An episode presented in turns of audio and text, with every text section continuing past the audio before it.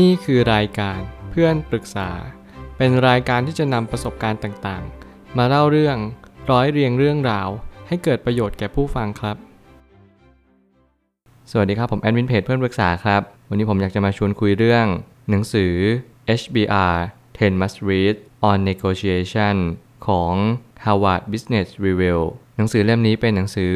ที่ Harvard Business Review เขาได้รังสรรออกมา แล้วรวบรวมเกี่ยวกับ การเจรจาทั้งหมดเลย การสนทนา การเจรจา สิ่งเหล่านี้เป็นสิ่งที่สำคัญมากๆ ในการที่เราทำงาน แน่นอนว่าตอนนี้เรายังทำงานกับผู้คนอยู่มากมายในอนาคตอาจจะทำงานกับหุ่นยนต์หรือโรบอทมากขึ้น แต่แน่นอนตอนนี้เราก็ทำงานกับผู้คน ถึงแม้ในอนาคตอันไกลโพ้น เราก็ยังมีผู้คนอยู่วันยังค่ำไม่ว่ายังไงก็ตาม การคุยกันการสนทนากัน มันก็ยังเป็นสิ่งที่สำคัญ แล้วสิ่งต่างๆ เหล่านี้ก็ต้องได้ รับจุดประสงค์ในการคุยกันอย่างแน่นอน ไม่ว่าจะเป็นการคุยงาน ไม่ว่าจะเป็นเรื่องของการคุยเรื่องของความสัมพันธ์ สิ่งเหล่านี้เราจะต้องการจุดประสงค์หรือจุดมุ่งหมายในการเจรจาทุกๆ ครั้งไป แล้วการเจรจาที่ดี การเจรจาแล้วเราจะได้งาน หรือแม้กระทั่ง เราจะคุยกับใครสักคนหนึ่งความสัมพันธ์ใด ๆ ก็ตาม เราจะได้คุยถึงจุดหมายที่เราต้องการจริงหรือเปล่า ผมเชื่อว่าหนังสือเล่มนี้มีคำตอบ ผมไม่ตั้งคำถามขึ้นมาว่า การเจรจาเป็นส่วนที่สำคัญในหลายบริบท เมื่อการพูดคุยและสนทนา เป็นเพียงแค่จุดเริ่มต้นของทุกสรรพสิ่ง แน่นอนว่าถ้าเกิดสมมติเท้าความในเรื่องของการคุยเจรจา เราจะต้องเท้าความไปถึงขั้นที่มนุษย์เกิดมาเพื่อที่จะคุยกัน สนทนากัน เพื่อให้เราเข้าใจกัน เรามีภาษา เรามี linguistic สิ่งเหล่านี้มันเป็นตัวชี้วัดบางอย่างของวิวัฒนาการในสิ่งมีชีวิตต่างๆ ว่าเราวิวัฒนาการมาสูงที่สุด ในการที่เรามีภาษาเป็นของตัวเอง แต่ละประเทศก็มีภาษาของ ประเทศนั้นๆ สิ่งเหล่านี้เป็นตัวชี้วัดอะไรบางอย่างให้เราเห็นภาพกว้างมากขึ้นว่า การสื่อสารเป็นส่วนหนึ่งของชีวิต แล้วเราก็ไม่สามารถที่จะหลีกเลี่ยงการสื่อสารไปได้เลย แต่บางครั้งเนี่ยจุดมุ่งหมายของการสนทนากัน อาจจะไม่ลงเอยด้วยความสำเร็จทุกครั้งไป บางครั้งอาจจะเจอความวุ่นวาย บางครั้งอาจจะเจอปัญหา หน้าที่ของการเจรจา คือเราต้องรู้ว่าปัญหาที่แท้จริงคืออะไร แล้วเราสามารถคาดหวังจุดมุ่งหมาย ของการเจรจาทุกครั้งได้หรือไม่ ไม่ว่าคุณจะอยู่ตรงจุดไหน มันอยู่ตรงที่ว่าคุณสามารถที่จะรับมือกับการสนทนาครั้งนั้นได้หรือเปล่า ยกตัวอย่างเช่น ถ้าเกิดสมมติคุณกำลังคุยงาน รับสมัครงาน แล้วคนสัมภาษณ์งานถามคำถามประมาณว่า คุณต้องการเงินเดือนเท่าไหร่ แน่นอนการเจรจานั้นเกิดขึ้นแล้ว หลายครั้ง คุณอาจจะบอกจำนวนเงินที่คุณต้องการไป แล้วก็จบ แต่สิ่งที่ผมคิดว่า การเจรจานั้นเกิดขึ้นและดีที่สุด คุณอาจจะถามเข้าไปว่า สิ่งที่คุณคาดหวังกับตำแหน่งงานนี้มากน้อยแค่ไหน เพื่อคุณสามารถจะประเมินเงินเดือนอีกครั้งหนึ่งแล้วยื่นข้อเสนอให้กับเขา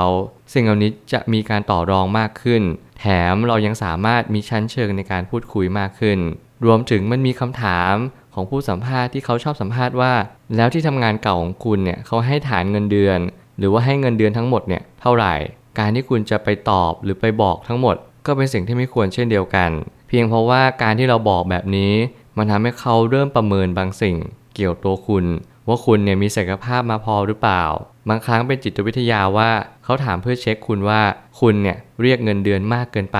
กว่าศักยภาพของคุณหรือเปล่า บางคนเขาก็สัมภาษณ์เพื่อที่จะดูแง่คิดของคุณ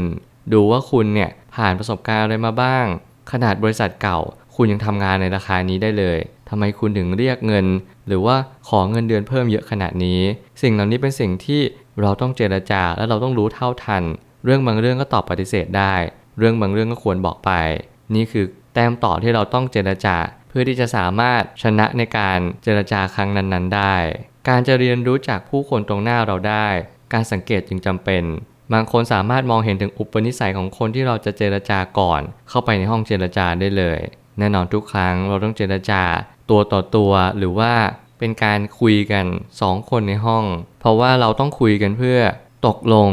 ผลประโยชน์ซึ่งกันและกัน ไม่ว่าคุณจะมีผลประโยชน์น้อย หรือว่าเขาจะมีผลประโยชน์น้อย หรือคุณจะมีผลประโยชน์มาก หรือแม้กระทั่งเขามีผลประโยชน์มากก็ตามแต่ สิ่งเหล่านี้คือคุณต้องตกลงกัน การตกลงกันคุณอาจจะเจอเขาก่อน หรือหลังหรือระหว่างหรือว่าขณะนั้นเลยก็เป็นไปได้ สิ่งที่เราจะชี้วัดได้ดีที่สุดก็คือ หลายครั้งเราอาจจะรู้หรือว่าอาจจะเคยได้ยินมาก่อน สิ่งเหล่านี้มันเป็นตัวชี้วัดอะไรบางอย่าง การมีจิตวิทยาเป็นพื้นฐานเนี่ยเราสามารถที่จะสังเกต สีหน้าแววตาว่าเขาคาดหวังในตัวเรา เขาเชื่อมั่นในตัวเรา หรือว่าเขาอยากได้อะไรในตัวเราหรือเปล่า แล้วในหลาย ๆ ครั้งเนี่ยเราก็มักจะพลาดตรงจุดที่ว่าเราลืมสังเกตเขา เราลืมสังเกตฝ่ายตรงข้าม หรือว่าคนที่เราเจรจาด้วยทุกรอบเลย เหมือนกับว่าเราก็ประมาทส่วนหนึ่งอีกอย่าง เราก็กลัวที่เราจะไปประเมิน เราจะไปสังเกต สิ่งเหล่านี้จะช่วยให้การเจรจานั้น ราบรื่นมากยิ่งขึ้น แถมเรายังรู้อีกว่าคำถามเหล่านั้น หรือว่าสีหน้าแววตาเขา หวังผลอะไรจากการเจรจาครั้งนี้ เรื่องของอารมณ์ก็มีความสำคัญไม่แพ้กันกับเรื่องการสื่อสารมุมมองของความคิดต่อสิ่งที่เรากำลังจะสื่อไปนั้น อาจจะไปกระทบกับแง่มุมของชีวิตคนที่เรากำลังเจรจาอยู่ก็เป็นได้ แน่นอนในเรื่องของอารมณ์ เราก็ต้องควบคุม สิ่งเหล่านี้เป็นสิ่งที่เราจะต้องเรียนรู้กับมันไปเรื่อยๆ การเจรจาที่ดีเนี่ยมันจะไม่มีสูตรสำเร็จตายตัว เพราะว่าในหลาย ๆ ครั้งเนี่ยเราอาจจะเจอในบริบทที่แตกต่างกันไป แต่แน่นอนจุดมุ่งหมายของการเจรจาก็คือ เขาหรือเราได้ผลประโยชน์มากกว่า สิ่งเหล่านี้เป็นสิ่งที่เราจะมุ่งหวังกันได้ตลอดเวลา ไม่ว่าจะเป็นในเรื่องของงานในเรื่องของความสัมพันธ์ สิ่งหนึ่งที่เราต้องรับมือกับมันก็คือเรื่องอารมณ์ การที่เราเห็นภาพที่อยู่ตรงหน้าเนี่ยจริงๆ แล้วมันอาจจะไม่ได้เป็นอย่างสิ่งที่เรามองเห็นก็ได้ อย่างเช่น การที่เขาดูกำลังเศร้า จริงๆ แล้วเขาอาจจะพยายามทำให้เราเห็นว่าเขาเศร้าอยู่หรือเปล่า หรือว่าการบ่ายเบี่ยงแล้วการตอบว่าไม่ทุกๆคำก็ไม่ได้ก่อเกิดประโยชน์ให้สิ่งนั้นดีขึ้นได้เลย แม้กระทั่งการตอบว่าใช่ เราอาจจะดูเหมือนว่าเขากำลังพูดให้เราได้ใจ หรือแม้กระทั่งการที่เขากำลังจะสื่อสารบางสิ่ง ที่มันเป็นดอทต่อๆไป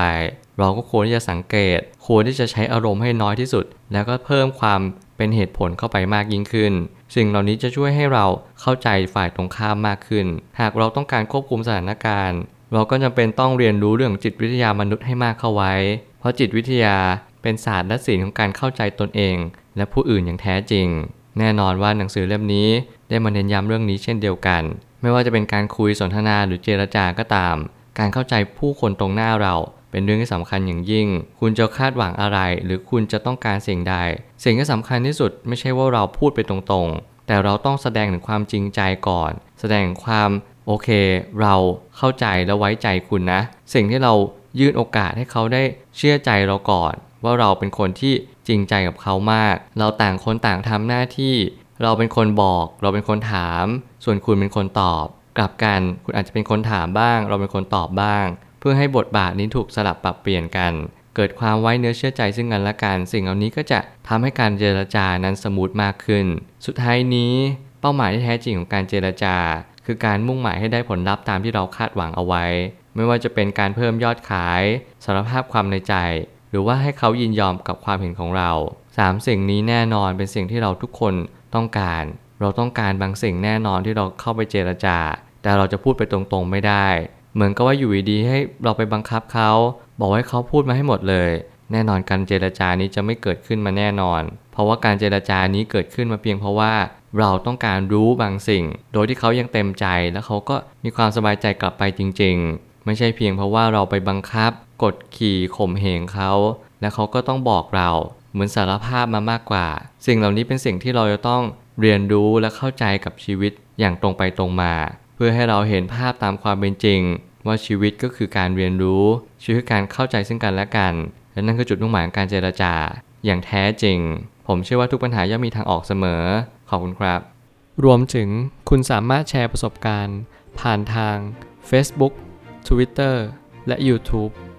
และอย่าลืมติด Hashtag เพื่อนปรึกษาหรือ f r ร e n d t a l k a ด้วยนะครับ